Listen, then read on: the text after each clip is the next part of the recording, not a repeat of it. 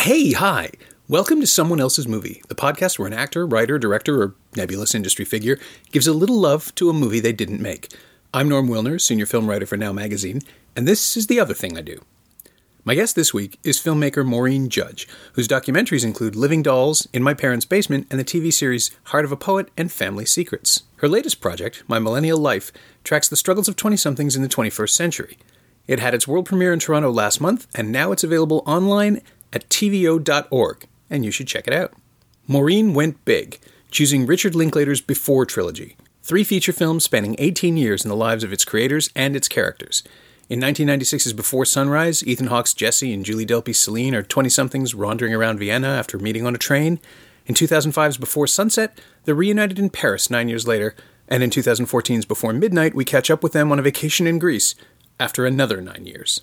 Created in close collaboration with the actors, it's a remarkable accomplishment in filmmaking and storytelling, and the world is better for having these movies in it. Uh, incidentally, this is always implied on the show, but I beg of you with this episode if you haven't seen these movies, do not listen to this podcast until you have. Trust me, it's so much better that way. This is someone else's movie. I guess you um, asked what's my favorite film, and actually, I have a number of favorite films, so I don't really have one favorite film. I, you know, I have different moments when I have favorite films, or different films for different moments, because there are so many great films.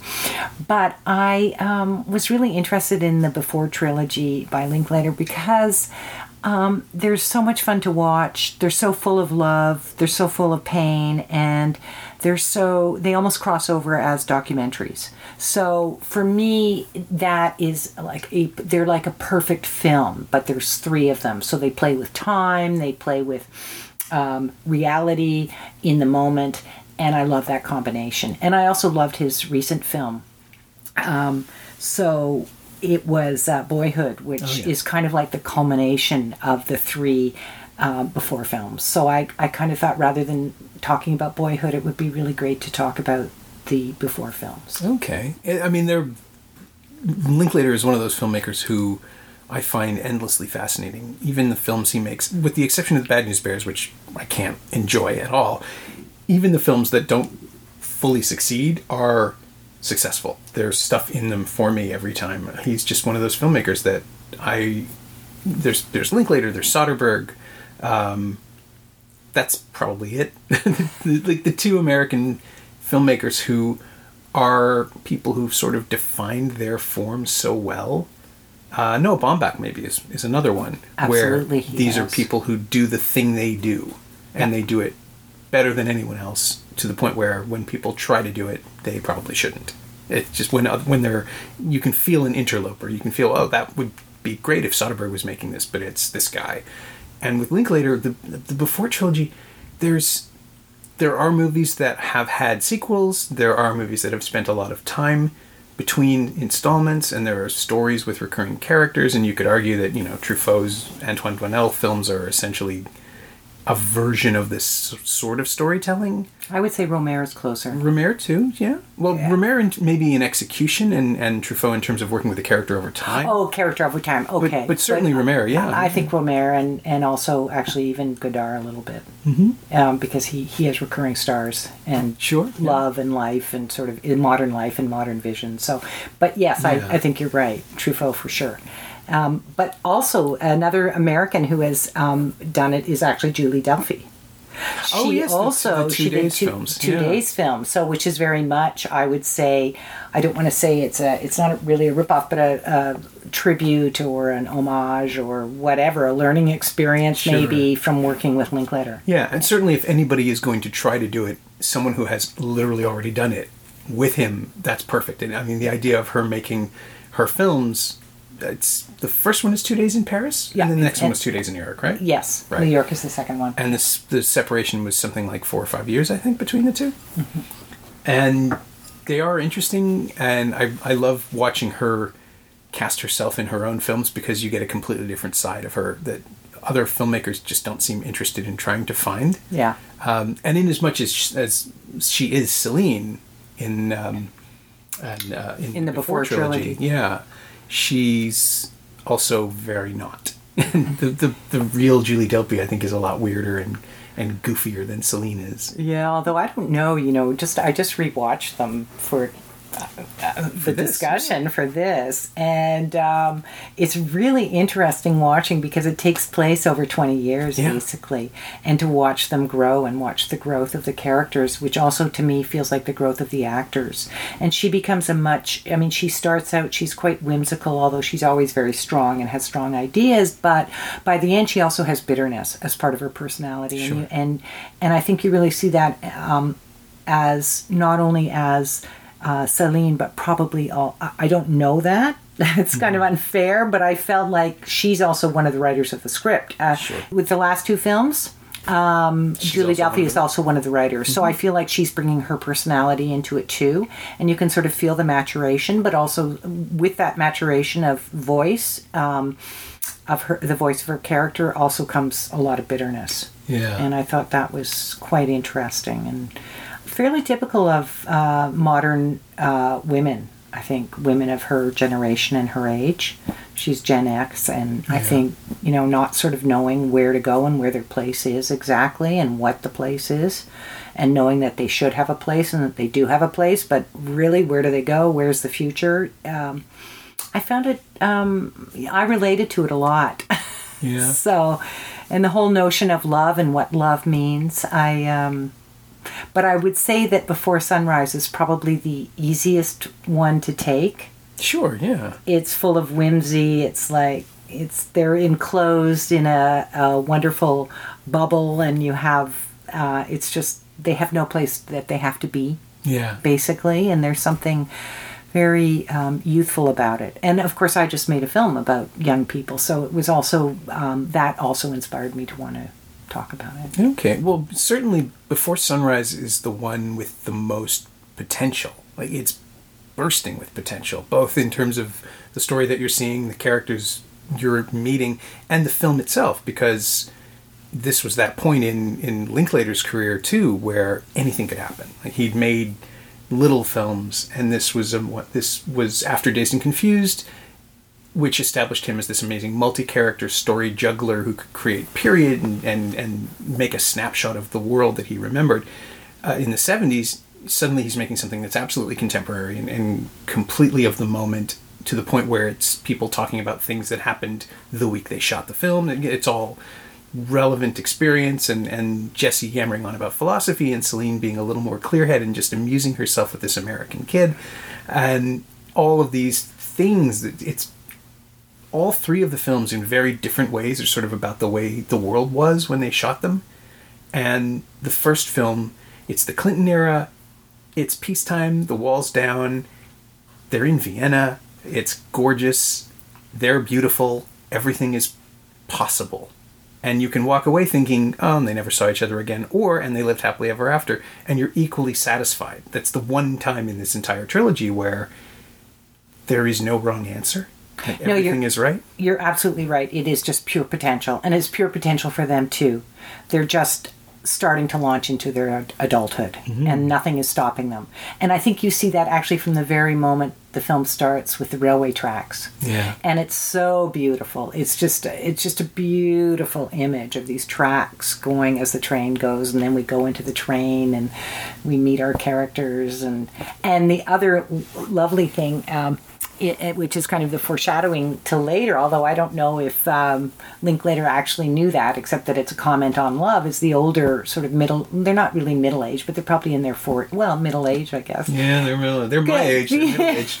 That was so. I'm Yeah. about. I've got five years on, them, Yeah, they were about twenty one. but they're middle aged. So yeah, yeah, yeah. But we see that middle-aged couple fighting, oh yeah, which is what draws um, Celine to sit beside Jesse initially. That's Although true. we we learn later, of course, I think in uh, uh, before uh, sunset that actually. Um, she had noticed him Yeah. already. So, and I believed it. I found it very believable. And I think that that's also what's so wonderful about these characters.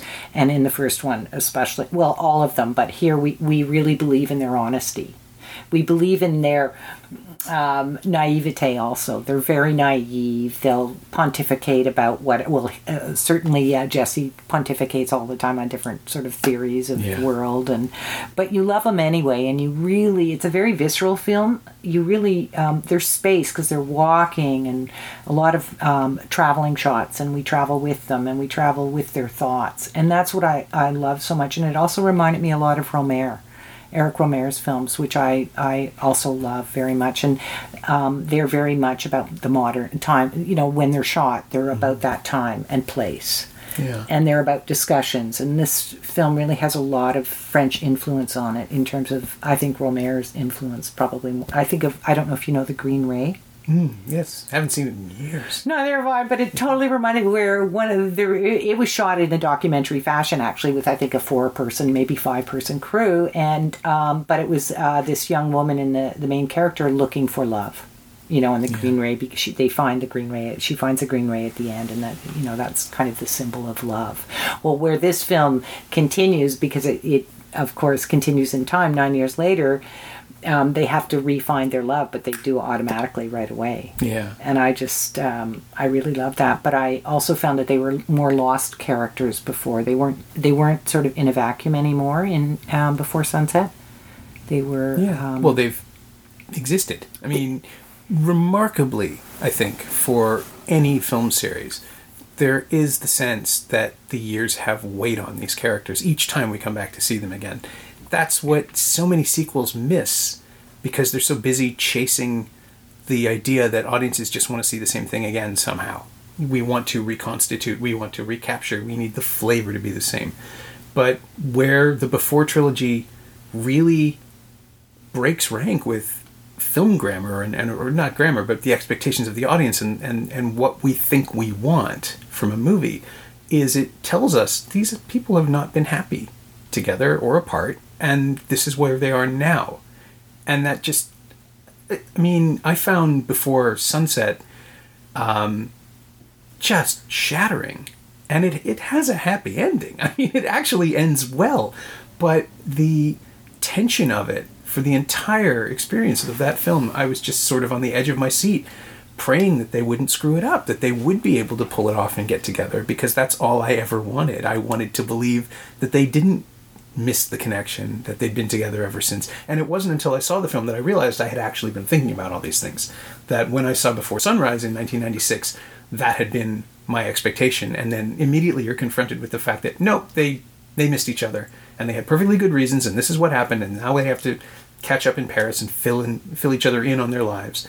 And through the entire film you just you're so acutely or at least i was so acutely aware of watching people not touch about the space between them that's exactly what I wanted to say Yeah. because hands are crucial Dangling, to that yeah. film. Like the hand moves, comes back, hand move, and he and um, really Linklater does it so beautifully because we're never really. We become aware of it, but we're not aware that the director is really there. yeah none um, of these films orchestrating this directed in It- that way it- even no, though they absolutely are well, absolutely, they are. And the other wonderful thing is that this all takes place in the space of a few hours. Mm-hmm. And yet we get a whole lifetime. Yeah. A whole nine years in that few hours without ever feeling. There may be a few shots. I think it's in Before Sunset that there's a few flashbacks, but they're very, they're, and they're all in one place in the Right. film. Um, we don't really need them yeah we get the pain we feel the pain that they've been through and that they're actually going through at the very i mean everything that we hear about the past they're going through right now. Yeah. So i love that. It's like it's like t- and time is a is very important for um, Linklater and and these films. Oh, yeah. And I love there's in the in the last one before midnight, um, just uh, talking about time. Jesse says, you know, I would love memories of the past if they didn't, you know, if they didn't bother us so much. If the past doesn't interfere with us. And of course, there's a whole irony there because memories are all about the past, but Yeah. you know he's got this past that he can't get rid of which is his first marriage and the child that he wants to be with and you know how that sort of yeah. Yeah. And it's it's amazing that the film can introduce regret basically as a plot point. And and that's enough because if you're committed if you i can't imagine what it would be like to walk into before midnight in 19 or sorry in, in 2014 and not know the other films and see this one first i mean i'm sure people do i'm sure that's how it works because ethan hawke now is a draw for different reasons than he would have been in 2004 or 1996 and people will just hey it's that guy from the purge let's see what he's doing Yeah. uh, and experience this strange melancholy meander through these characters' lives who, well, clearly everybody else in the room knows them. I mean, I'd love to be able to experience the film cold, truly cold, with no understanding of what was going on, just as a thought experiment. But because we have spent 20 years thinking about these characters now, um, and clearly so have Linklater and Hawke and Delpy, we get to experience the richness of that knowledge. We get to be rewarded for simply knowing, oh yeah, Jesse wants his family together, and this is the way he perceives his family. And he's an idealist, so of course he thinks it's possible. Right. You know, he, we know everything is informed. All of these these moments that just the drive in the car with the kids in the back and knowing that there's an absent child there that's the subject of this entire conversation we've just seen and we've just watched him go back on the plane and we know what it's doing to Jesse. Choosing to set this movie in that moment in that on that day is just it's ingenious but at the same time it's the only story i want to see because it's where all of the themes that have, they've been dealing with for three movies can come together and actually turn into narrative rather than conversation. I mean there's an emotional driver. Oh, there's totally, and even and actually, um, the richness of the um, photography is also there in terms of the some of the imagery more than in the other two films, which I still love. And that is, for example, when we're driving in the car right after he's dropped off his son, right after Jesse's dropped off his son, and the family is driving um, to that bucolic Greek chateau.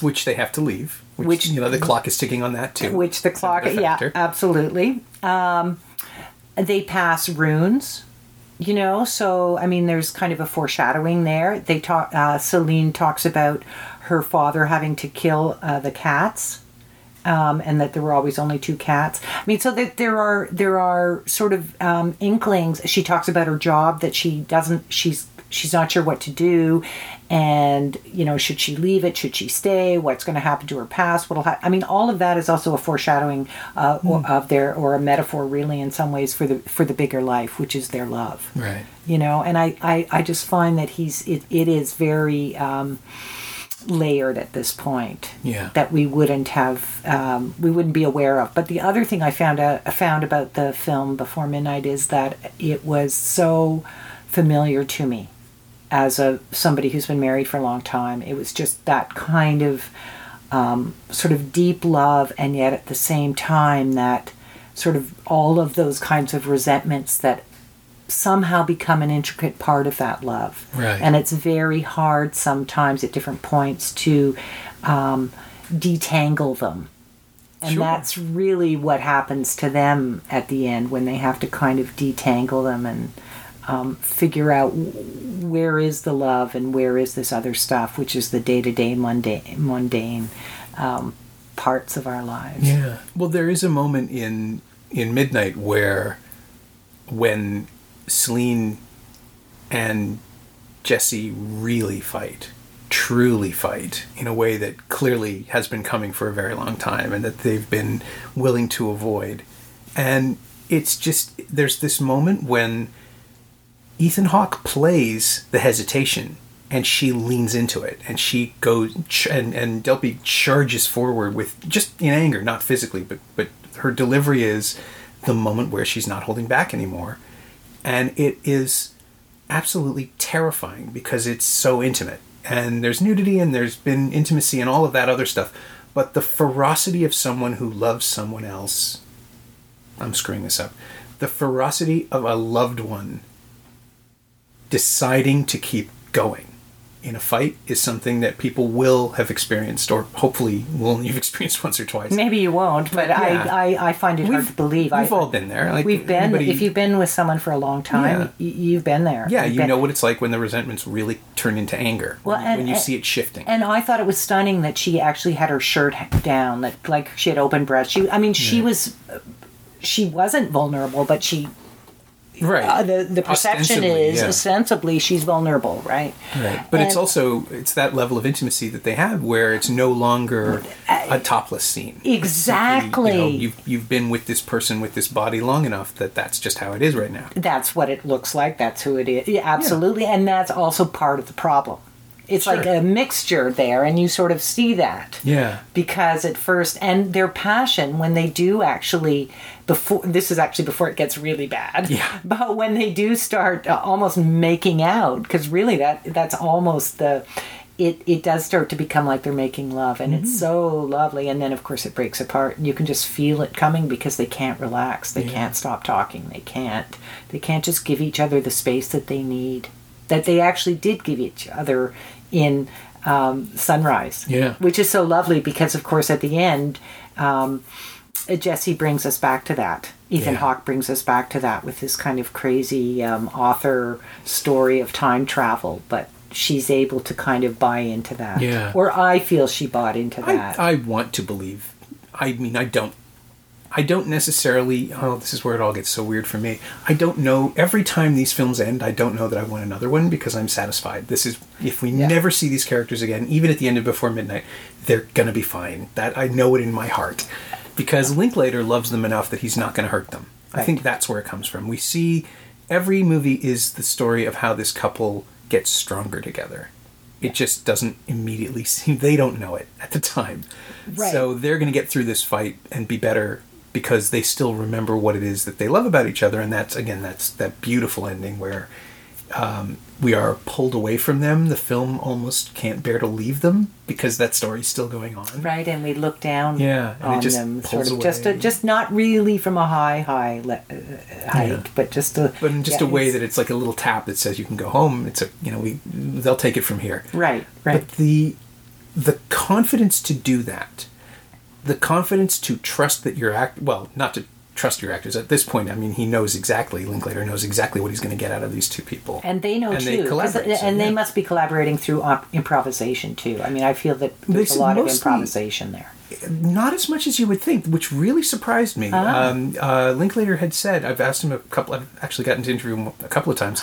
Uh, oh yeah, no, huge get, love him. I think I would really like him too. Uh, he's- I just feel he's just kind of there. I the first time we met, well, we met in a hallway at TIFF once in the '90s. I think he was here. I think it was the year Dazed and Confused was playing Midnight Madness, Okay. and I just said Midnight Madness, and he said, "Eh," and that was it. We just walked past each other, and I'd already seen the film, so it was fun. Um, first time we actually sat down was on September 10th, 2001. Uh, he had brought Waking Life and tape to TIFF, and Waking Life has the scene where Jesse and Celine appear. as- Oh, okay. I haven't seen that, actually. It's- Okay. well, the whole film is presented as a it's a rotoscoped animation thing, the same thing he did with Scanner Darkly, Okay. and it's a philosophical head trip kind of movie. But there is a scene where Hawke and Delpy reprise their roles outside of the continuity of the before trilogy, and so they have a scene where they just do what they do, and they're in bed together and they're talking about philosophy. And in this version of the characters, they got together after before sunrise, and this is predates um, before sunset by about Right. well, three years. Three years, yeah. And in this version of their continuity, they're happy and they're together, and I think they're supposed to be in the states, and they're just having a conversation, and it's just really nice to sit there and experience that. Yeah. And I told him this, and I said, you know, like I just I didn't realize how invested I was in these characters getting together, but you just showed me that it can work for them. And he said, well, it isn't necessarily true. I mean, the format of the movie is that it's only a possible future. And it's like I know, but you gave it to me anyway. Shut up. Let me enjoy this. um, but he was really open to the idea of exploring it. He said he never really thought people would respond to it as much as they had, and that it was just this fluke that it landed right. Um, at the time that it did because after Reality Bites, people were being hostile to Hawke, and he wanted to go off and do something that was human and small, and he didn't want to be an icon. He just wanted to be a guy.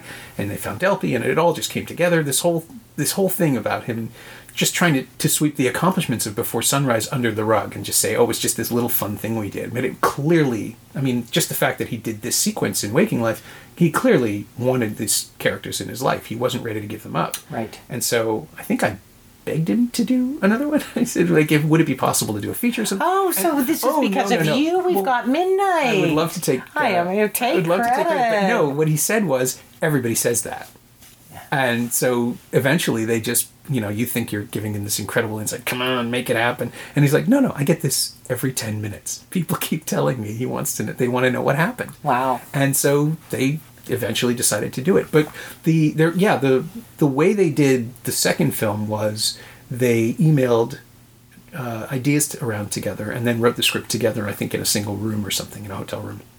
Oh, The way they did the third one was they broke it by email again, but they were doing entire scenes. So they did uh, they did do rehearsals and they did have some improvisation at that time, but it was by the time he shot it, by the time they shot it, they needed to have the camera blocking and everything, so it was pretty tightly scripted. And it um, that process, I'm trying to get this right. That process was informed by Boyhood.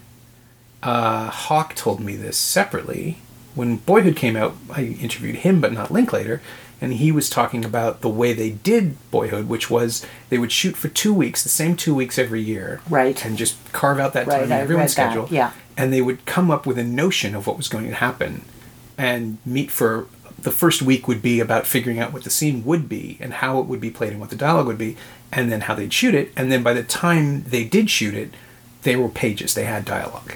Okay. So it's improvised, but not. Well, I did assume there would Yeah. be pages. Sure, Because oh, there, yeah. there's too much. I mean, the camera tracks them and, and they're Yeah. walking too far, or I'm not sure how that was No, done, they're incredibly complex. These, Y- these long takes and longer but the once thing digital is, comes there, into it too. I felt that there there had to be some amount of improvisation because to memorize all of that, it's not it's not recited like a play. Yeah. It's not kind of acted like a play. Yeah. It never feels like a theatrical um, endeavor. Yeah, you know, oh, it really feels absolutely cinematic and feels like a film. So I figured there must have been some latitude that they had when they moved from subject to subject, but they must have their points. But maybe Yeah. they had a little more than just their points. Yeah, I don't think it was ever so specific as to, and you have to talk about Nietzsche when you get to this tree. Uh, although I wouldn't put it past them. That's so interesting. That tree That is where be- you start- the Nietzsche speech. Well, what I really like this is in uh, in um, uh, Sunrise where uh, um, Julie Delpy goes, "Okay, we'll go this way now. We go this way Yeah. now." And I and it was kind of like I totally bought it, but at the same time, as a filmmaker, I'm thinking, hmm, maybe she's making sure that Ethan Hawke gets his cues. I wasn't sure, but um, you be- be too into the scene and not notice. Yeah, yeah, because it's are. such well because they walk for so long Mm-hmm. and it's so great, and you just don't see that in film anymore, and you don't, or very often anymore. It's not even about it anymore, but you don't see it that often, and also when you do see it, it's often like the player, which I loved, Mm-hmm. but we're really, really made aware of those traveling shots. It's a choreographed. It's so choreographed, and um, I would say even um, in a lot of ways, Resnais does that too. They're much more choreographed kinds of tracking shots, whereas this does not feel choreographed at all, Yeah. and it's that's remarkable, really. Yeah, it feels like you know observation. It feels like life, and that and you brought up Rohmer, and that's a perfect comparison too, because his feeling his movies is much more important than watching them. I think he's much Yeah. more interested in the atmosphere of emotion and and what's happening between people more than what they're saying. Right. Uh, the backdrop informs what they're the informs the interaction. Yeah, and in the moral tales, especially, like, all of his conversations are informed by desire, and what people really want isn't the thing that they're talking about. Right. And that feels like before sunrise, especially, seems to resonate with that. It's the idea that all they want to do is be together, and it doesn't matter what they talk about, and they're learning about each other and they're talking about each other, but really they're just enjoying that feeling of being together. And that's what happens when you click with someone. And then he picks it up so effortlessly in Sunset because all as soon, Linklater does because as soon as Jesse and selena are together again, all the things, the questions that we have to ask are pushed aside for how have you been, and it's just so much more important that they figure out if they can reestablish this vibe, which happens within the first ninety seconds of their meeting. Absolutely, it does. Yeah. And the interesting thing when you're saying that is that in um, Sunset, it a lot of it's the looks Mm-hmm. and the not looking. Whereas in Sunrise, it's the hands. Yeah. You know, connecting, like showing us, sort of guiding us and guiding them, because Yeah. they they want to touch each other. You know, Yeah. when they're there. Whereas for Sunrise, they haven't quite. Well, they do by the end, but they haven't quite got there yet. Yeah. So they're just sort of seeing how close they can get, as opposed to actually touching. Yeah. So it's a very, it's a lovely kind of uh, transition that you capture in that period of time. Yeah, and in a weird way too, that level of the way the films, the the way all three films treat intimacy. You know, in the first film, it's the thing they're most desire. In the second, it's the thing they hope that they have, and in the third, it's weaponized. It's actually the thing that is working against them because they do know each other too well, and they're ready to unleash that on each other. And the question is whether or not they can get past that or get through it rather rather than past it Right. and the idea that you know you look back and you've only really spent four and a half hours with these people but you've spent 20 years with them at the same time and that you can see and he does this in boyhood as well linklater uses time as a narrative engine in a way that almost no one else is willing to do because it requires so much investment and so much preparation to have a throwaway glance pay off 20 years of tension uh, or to have the lines on Ethan Hawke's face represent the growth of the character. The first moments of boyhood are, oh my god, Ethan Hawke as a baby. Like, how did that happen?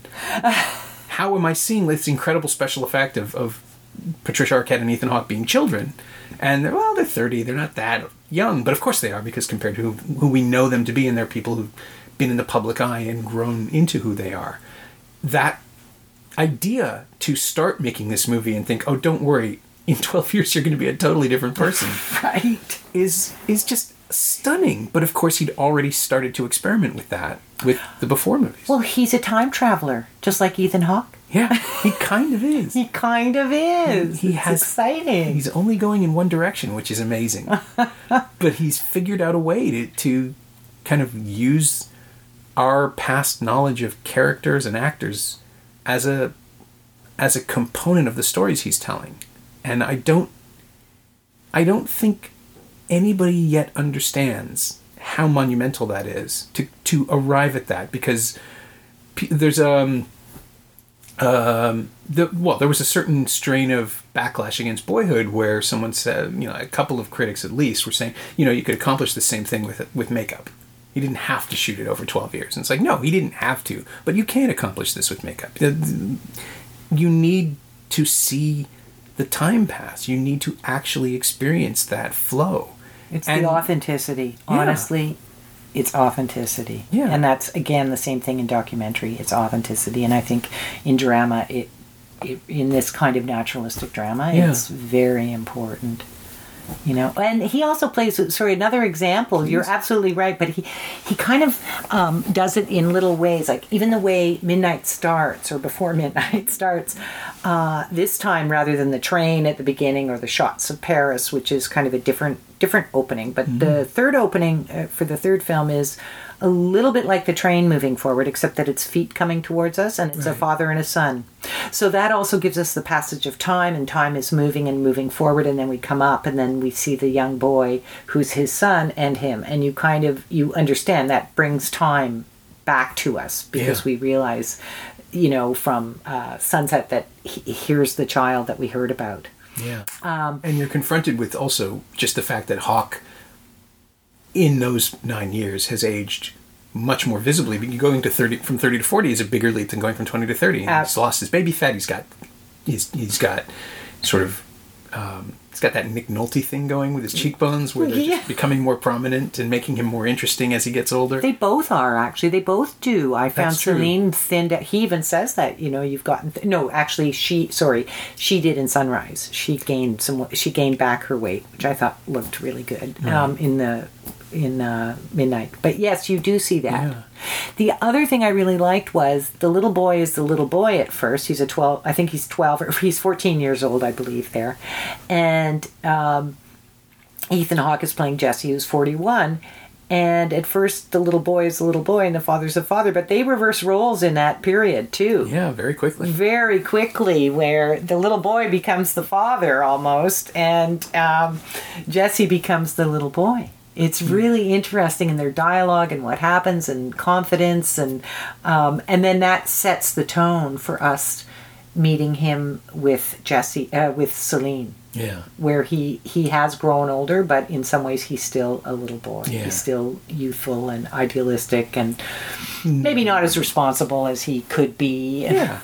Well, and he's certainly the one who is less grounded in all three films. He's the one who, um, he's the one who's the more impulsive of the three, and uh, of the three films. He's he's the one who's the more impulsive of the two, and certainly most of Sunrise is him winning over Celine Right. with his, his just his American bluster and, and his Right. his Yankee optimism and all of that stuff that works against him in Midnight because she's tired of it.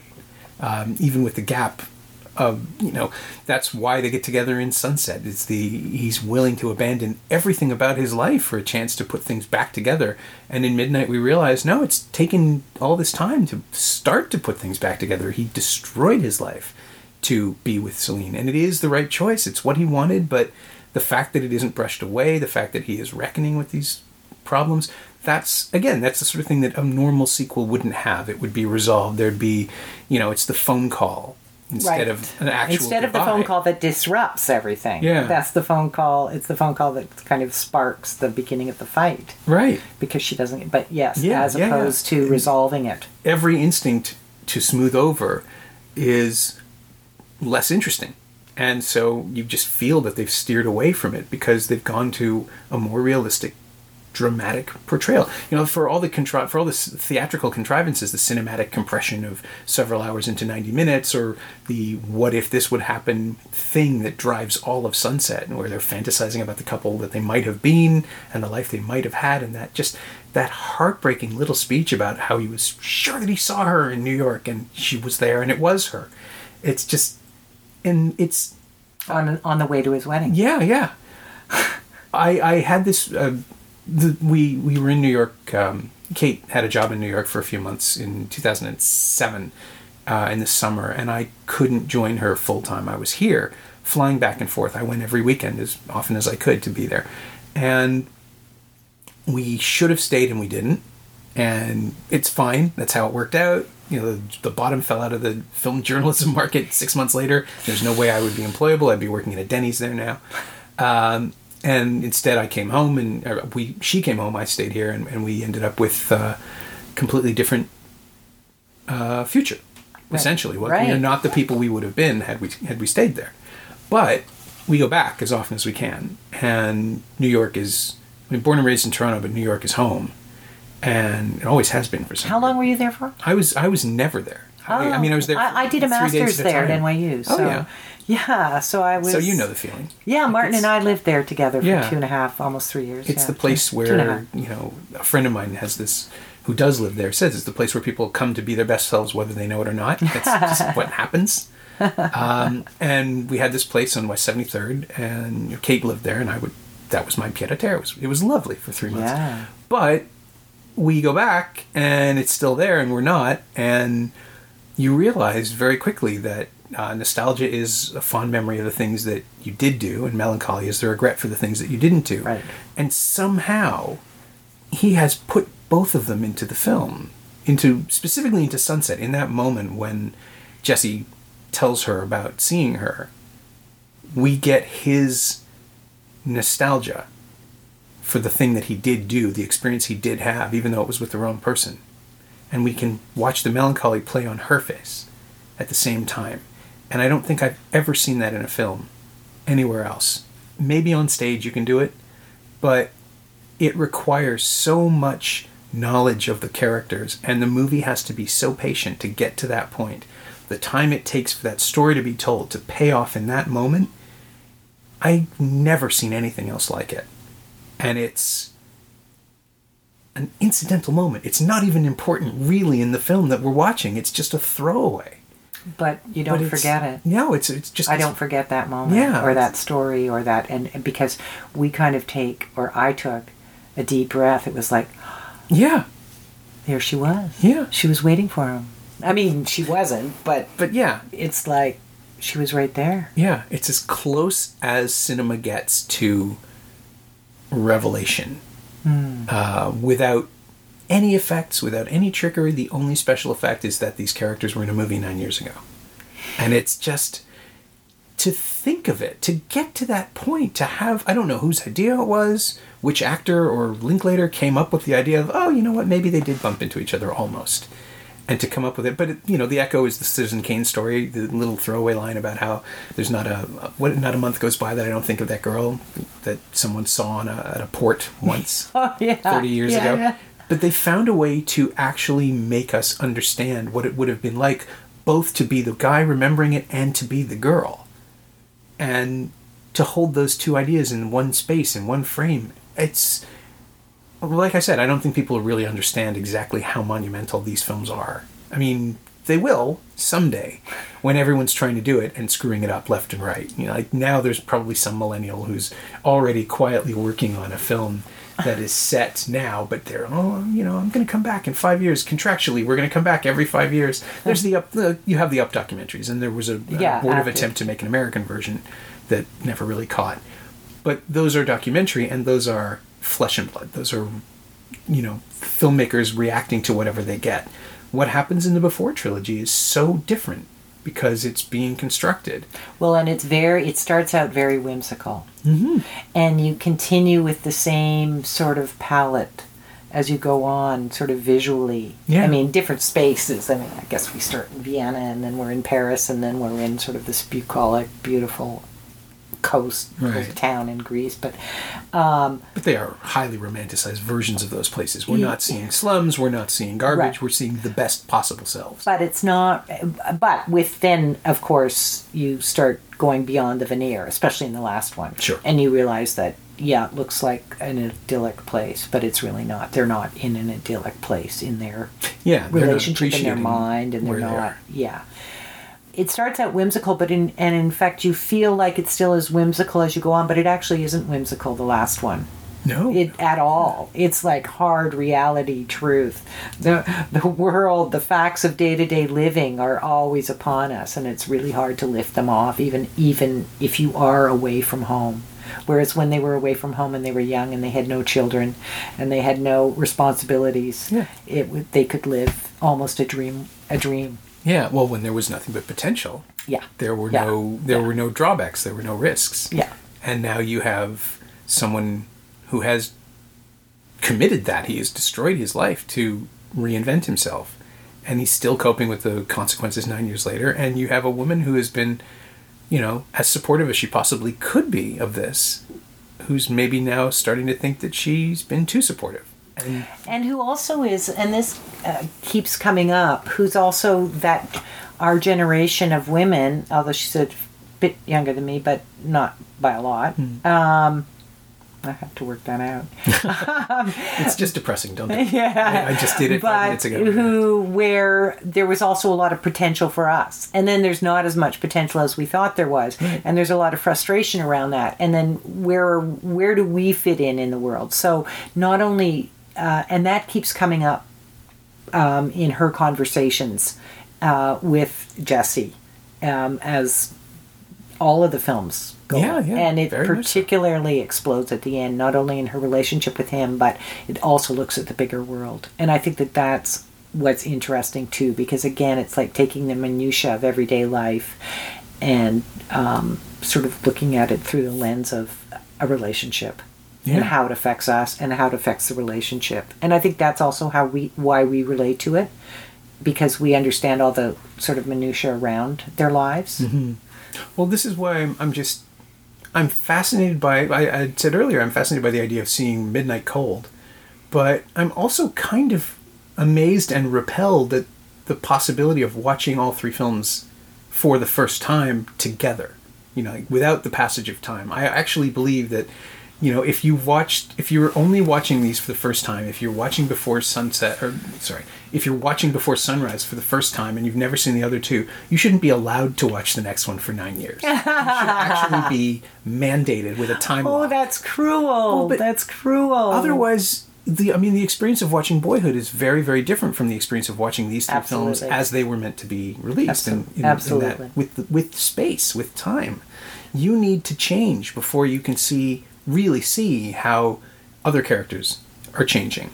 Well, I do love that aspect. That when I, I actually saw, I didn't see um, before sunrise until after I'd seen the other two. Really? Yeah. Oh wow. I did not see that one first, which I wish I had, although it doesn't really matter because it's so fancy and free and you know, it's a very liberating film in a lot of ways and and it definitely makes me think of my youth and falling in love and the freedom around that. So um, and and the feeling of being uncomfortable at the same time, but excited. Mm-hmm. Sure. It's like uncomfortable but excited, and that's what you see there, you know, in that with them between the two of them. Uh, but yes, I saw the other two first. wow. So what were the and, uh, circumstances? I mean, when did you see Sunset? you know, I I I probably saw Sunset. I don't know, like ten years ago, Okay. or you know, maybe when it came out, so I yeah, saw it. roughly when it arrived. Yeah, roughly. Yeah, probably. And then I saw um, Before Midnight when it came out. Okay. You know, and then I made sure I went and saw the first one, and I I don't know how I missed. You know, sometimes you just miss Sure, yeah. things. You know, you just kind of like, and I was um, yeah. So I didn't see them actually in order the first Oh, time. that's remarkable. So I love seeing them in order now again because I remembered each of them, but you know, um, and I've probably seen. I don't know. I've probably seen Sunset a couple of times, uh, just because it just. I probably did. I don't know why. And I found um, Before Midnight hard to watch. I still found it Oh, hard to watch again. yeah. I still, I love it. I believe it. I relate to it, but it's still hard to watch. Yeah. I'm still closer to there than I am to the others. You know, which is also maybe why you feel that you need that time. Yeah. Because as a person, you're watching it at different stages, and there's something really wonderful when you feel like your life is being reflected on screen. Yeah, it is kind of incredible to to be um, just in that pocket when it's happening and watching. Yeah, so I think if I have to pick a favorite, Sunset's probably my favorite because it is. It's still optimistic. They all are, but but it's the most gratifying because watching it the second time, you know it's going to be okay. The first time was was just heart in mouth terror that it wasn't going to work, or that this would be another sort of melancholy ending where they promise to meet again, and one or the other of them is a little more committed, and you just know it's not going to. However, that was going to work. Uh, but Midnight is, while ultimately uplifting, it's almost too real. I don't want them to be unhappy. I don't want them to be mean to each other. It's just not right. And it's not something that had happened in the other two films.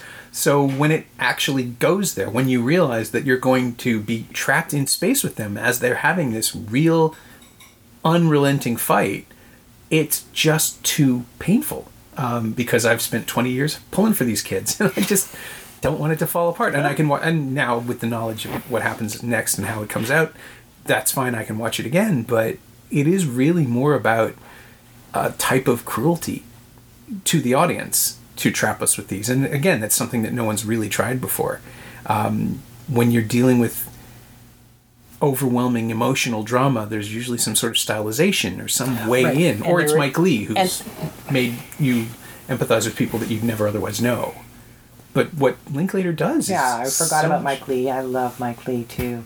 I didn't forget about him. I mean, I in reference this film didn't. No, it um, doesn't hit the, any of those buttons. It doesn't hit those buttons. Although I, I have to say he's one of my very favorites. Also, just his naturalistic and Mm-hmm. the subject matter he deals with and the relationships. And but yeah, Yeah. but he doesn't hit those buttons. He has very different. Yeah. different uh, There's, I mean, the only film of his that sort of comes up in my mind in relation to what happens before midnight and the way that it handles emotion is All or Nothing, where it is devoted to, like, the last two reels are just that excruciating conversation between a long married couple about whether or not they're going to keep at this. yeah, I should. Uh, But it comes from a different place. yeah, yeah.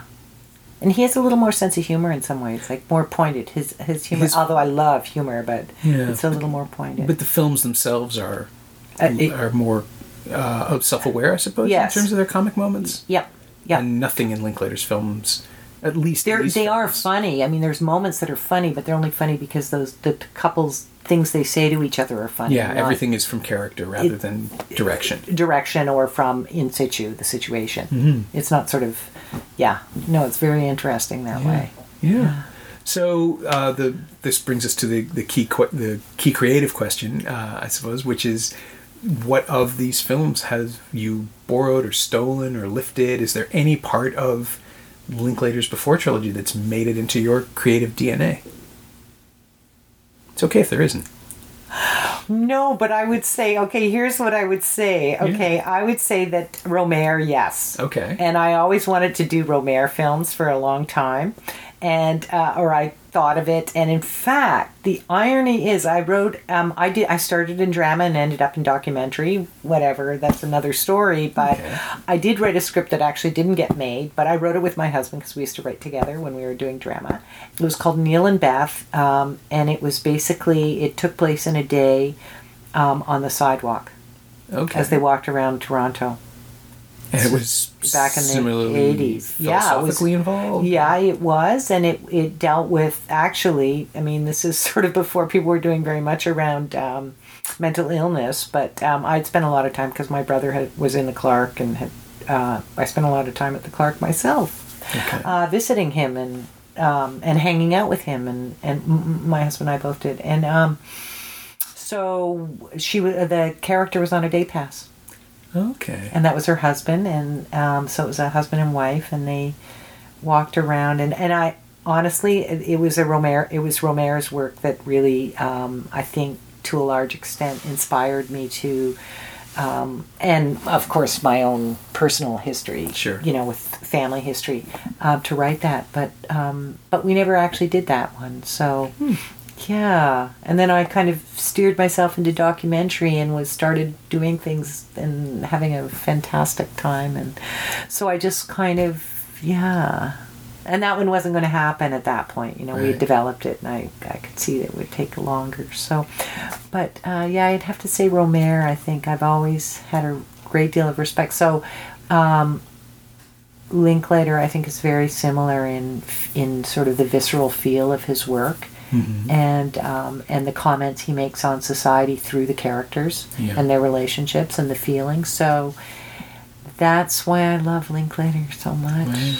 and the European sort of sensibility. I love it without it being pretentious. Also, Sure. his films aren't pretentious. Linklater, they're they're just so naturalistic, and there's moments in Sunrise maybe um, Yeah. because they're young. Yeah, but there's but you can believe that the movie is showing us the way they see the world, so that's okay. Uh, But that's okay. Yeah, Yeah. you absolutely buy into it, or I bought into it for sure. I mean, I I'm excited to hear that.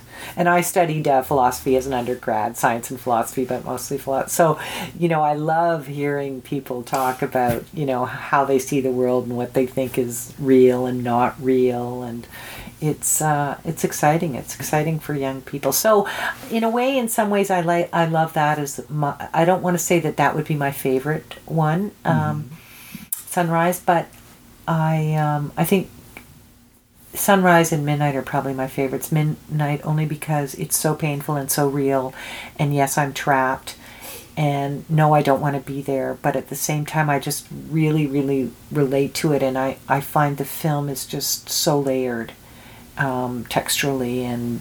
Um, you know, I- image wise and everything else that I, and the fact that they actually go get through it. Yeah. I think they get through that tunnel, that dark tunnel, and I, I really appreciate that. It's a lot of hard work. Yeah. I mean, we see it happen in one fight for them, so I really. I, and then the middle one I love too because it just everything's collapsed in the middle, and we just we sort of learn to look to the future and also the past in the moment.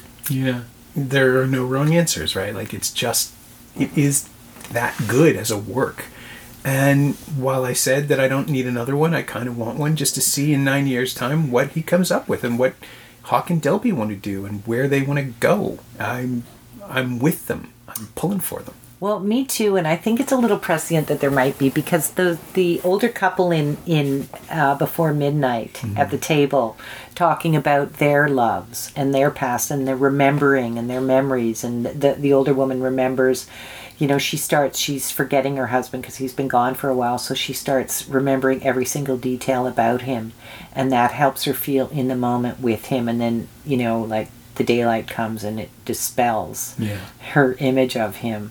It's a it's just a it's a wonderful kind of speech or whatever monologue that she has, but um, sometimes I think that that's maybe you know, uh, know what to expect. what to expect. Something there. I'm not sure. My terror, though, is that inevitably, if you keep doing this long enough, you're going to end up with Amour. You're going to get, you know, it'll turn into Haneke, and you'll be trapped with them at the end of their lives. And I don't, I do want to see them keep doing this until they're old and gray, because that means I get to spend more time with Celine and Jesse, and that's all I really want in a weird way. But at the same time, I know that Linklater is too smart to just give me what I want. He's going to give me what the characters need. Right, because he didn't give me what I wanted Yeah. in Before Midnight.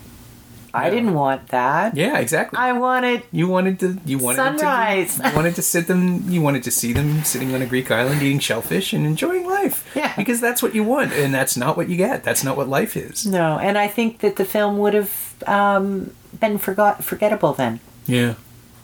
So yeah, Amour, that was a very sad, tragic kind of film, but Mm-hmm. it was. I mean, it had its own dark beauty. Oh, it's a great film. Absolutely. I'm just. I'm afraid that that's what's in store for Celine and Jesse if we keep making them come back. Yeah. Uh, so I think ultimately, I mean, again, it's Richard Linklater. I trust him more than I trust almost anybody. And with these characters, I trust him. Period. totally. Uh, and as long as Hawke and, and Delpy are willing to do it, let them. I'm, Let I'm, do I'm it. perfectly fine. It's you know, let's start the Kickstarter now. but uh, threes are good. Threes are good. Threes are a good Something package. nice about a right? trilogy. Yeah. Yeah. Well, either way, you know, Celine and Jesse forever. That's all. That's all I got. Oh, hmm. fantastic. My thanks to Maureen Judge, whose new documentary My Millennial Life is streaming online at tvo.org right now. Just go to the website and enter the title in the search bar. You can find Maureen on Twitter at Maureen Judge, all one word, and you can find the Before trilogy on DVD in individual editions from Warner, Warner, and Sony, respectively. Before Midnight is also available on Blu ray from Sony Pictures Home Entertainment in a special ish edition. They're also available on iTunes and Google Play, but honestly, uh, hold out for the special box set edition, which is almost certainly going to be announced sooner rather than later. Let's just go with that. As always, you can find me on Twitter at Norm Wilner and elsewhere on the internet at nowtoronto.com. You can also find this podcast on Twitter at Semcast, S E M cast, and on the web at someoneelsesmovie.com. If you want to leave a review on iTunes, that would be very kind of you. Uh, let's go with. Oh, I got it. This week's call sign is They're Gonna Be Fine. Thanks for listening.